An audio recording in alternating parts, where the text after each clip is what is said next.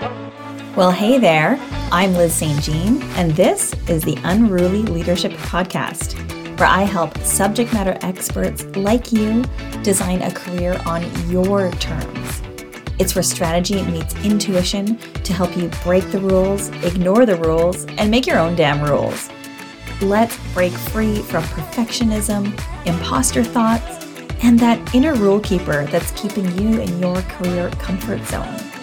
It's time to become unapologetically you and step into the life you are meant to live.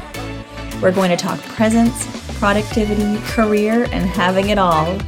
Or, as my four year old would say, we're going to take over the world. So let's get to it.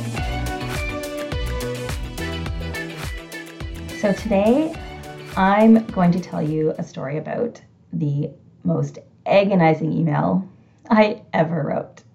And I'm going to tell you what I learned about from writing that email.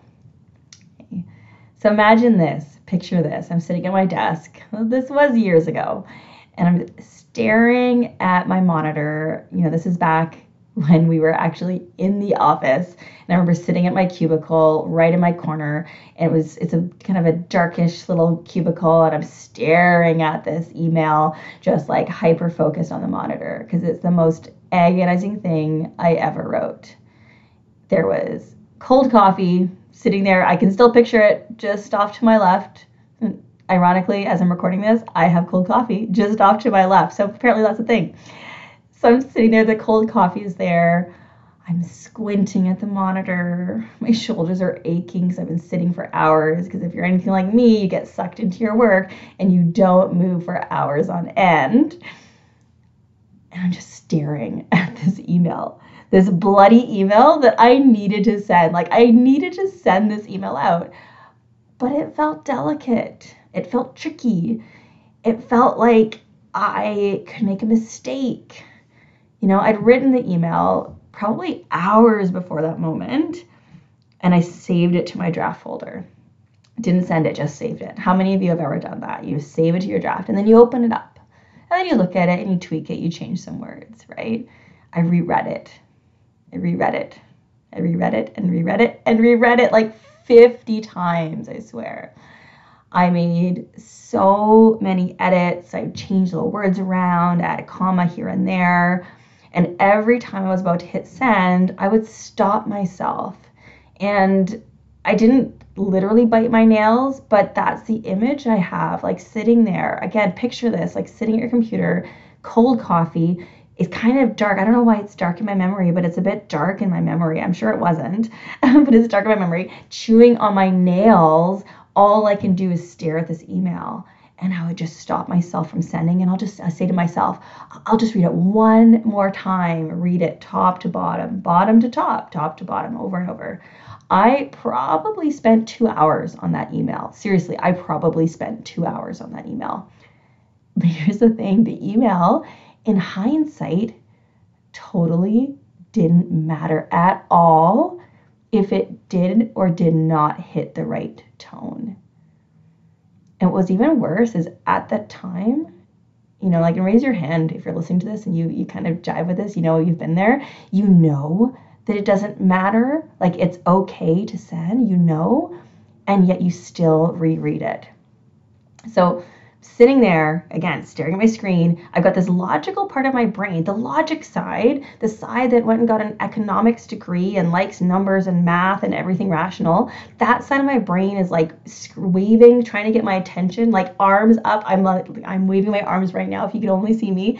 And that part of my brain is saying liz the email is fine. Just send it already. But the problem was is that at that point my inner critic was so much louder. I had this little part of my brain little like pipsqueak part of my brain just piping up and saying what if they think i'm an idiot? What if i'm wrong with my advice?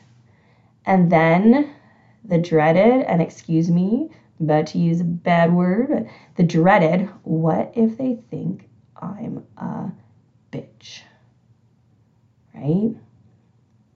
What if they think that about me? And I just couldn't stomach the thought that I might send the wrong impression. I was so worked up, wondering what they would think about me, what it would mean for me, what what it might mean about me, what what might happen. I wasn't even it wasn't even big picture stuff. Like I wasn't worried about, you know, ruining my career or anything like that. I wasn't even thinking that. It was just like that relationship, that person, what would they think about me if I sent this email and it wasn't the right way of phrasing things? And I just I just couldn't handle it at that point. And eventually what I did for that email, I gathered up all my courage and I found this brave place in my gut and and yes i am still talking about email and i think well, if you're still listening you've probably been there too. It's just it's just an email and yet and yet you find that you need to come from a place of courage and bravery because you're about to send something and you don't know what the impact is going to be. So i found this place this spot again in my gut and bearing in mind, I'm a total econ rational person, and yet I still managed to go into that instinctive, intuitive place, but it was in my gut. And I could say, F it. and I hit send. And that, my friend, was the most delicious, liberating moment I'd had that day.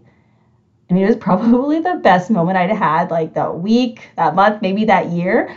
I just feels like that just felt so good because I wasn't thinking about what someone would think of me. And instead, I just came from more of a strong warrior place of saying, F it. So ever since then, I've embraced this fit approach to email. Do you get it? F it fit. so this fit approach is really valuable when there's when there's something about an email that feels uncomfortable. Maybe you're nervous that you're being too direct or you're anxious that your email might kick off a whole firestorm of activity. And what you do is you say F it and you hit send anyway.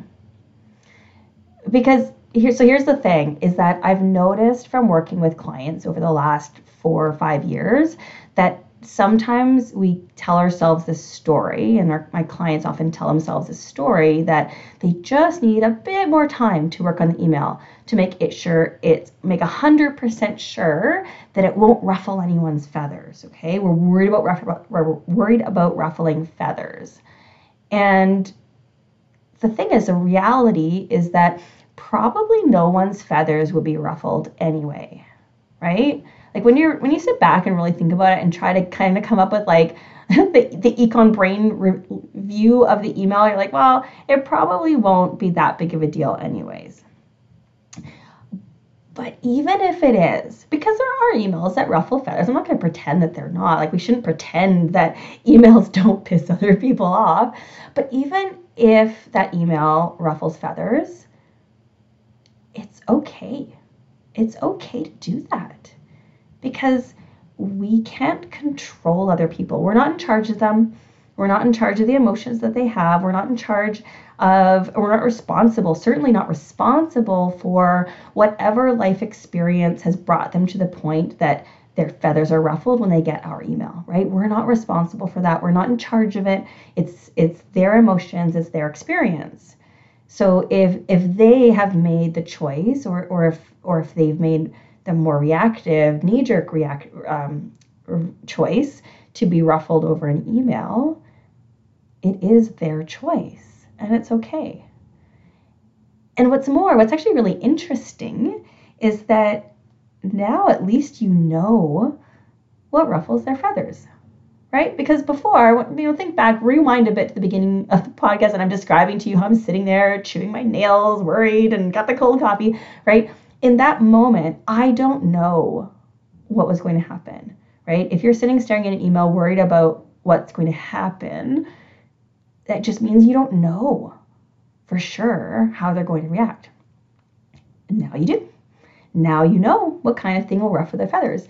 And that is really powerful and helpful information because that means that next time you go to write an email, you have you have that information and then you can choose. You know, okay, if I write it this way, there is a good chance it'll ruffle feathers and maybe that's okay. Maybe some feathers need to be ruffled. Or you can do what's called the, the platinum rule. As an aside, so the platinum rule, okay, golden rule, right? We've always heard golden rule is treat others the way you want to be treated. Well, the platinum rule is treat others the way they want to be treated. So in this case, if we use the platinum rule and we know that someone would be ruffled by this email, well, you can look at it and you can say, well, maybe I do need to to shift some language, or maybe I'll present in a different way, or or maybe maybe email isn't the best method of delivering this information, right? But now you know, now you know that information, you have it. So powerful. It gives you choice, it gives you options in how you're communicating with others. And again, even if it does ruffle the feathers, it's okay, it gives you information. The thing too is that there are so many ways you can rebuild a relationship, right? You always hear like, oh, there's only one chance to have a first impression, and oh, you know, don't don't you know be be afraid of hurting a relationship. And yeah, I don't want you running around harming your relationships. But I'm also a really firm proponent in the belief that you can rebuild relationships too. It, it takes effort, not gonna lie, like it takes effort. You wanna be intentional, but you can do it. You can do that. And, and I really also wanna add something that if you send one email that, you know, for whatever reason ruffles feathers, and if that email breaks down the relationship to the point that it can't be repaired, then here's a spoiler alert that was not a strong relationship to begin with. That email did not do that. That was that was a lot of interactions leading up to that one email if one email does it. So i don't worry about it from that perspective because there's a lot of other stuff going on and in fact if you're looking at an email worried that that email is going to break down the relationship there's probably some other work that needs to happen and that, that's a whole other podcast episode, if not an entire podcast series that we can get into, okay? So I want to come back though to to us and to, to you if you're sitting there looking at an email and and worrying about what impact it'll have, uh, because in a lot of my with my client work and in my, especially my mastermind community, we often talk about how easy it is to be to be hard on ourselves for making mistakes. And yet, we would never think poorly of a friend who sent an email that ruffled feathers, right? You would never think badly of your best friend if they told you they sent an email that ruffled feathers. So, so why not also practice giving yourself that grace? We should we should all give our, give ourselves that grace to send a few of those emails. It's it really is a chance to to grow and to learn and seriously, wouldn't you love to get those two hours back from one email, from editing one email? I know I would. the two hours that I'll never get back in my life, but I can learn from it. I can go forward and learn from it. So the next time you feel reluctant to hit send on an email, don't save it to your draft folder. Just say F it and hit send. And P.S. So here's a little P.S. If this email resonates with you, if you've totally spent two hours overthinking an email, chances are actually pretty good that you're a high self monitor. So, what I want you to do is take the quiz. I've got a quiz on my website, and it'll give you a sense of whether you are or are not a high self monitor. And even what's cooler is that you'll learn about the special superpowers. Whether you're a high self monitor or a low self monitor, you'll learn about the special superpowers. So go to my website themintambition.com slash HSM dash quiz. That's themintambition.com slash HSM dash quiz. And have yourself a wonderful rest of your day. Thank you so much for listening to this episode. Now, if this podcast helped you or inspired you in any way, I would love for you to leave me a review over on Apple Podcasts. It takes about 20 seconds, if that, and it's it's honestly the easiest way for you to thank me for this episode. Every time I see a review, it brings me so much joy and it just lights me up. So if you could do that for me, I would be ever so grateful. Now, the other thing you can do is you can take a screenshot of this episode or even a screenshot of your review and send it to a friend or share it in a Facebook group or even post on your LinkedIn newsfeed to let other people know about this podcast and this episode. Thanks again, and now get out there and start breaking some rules.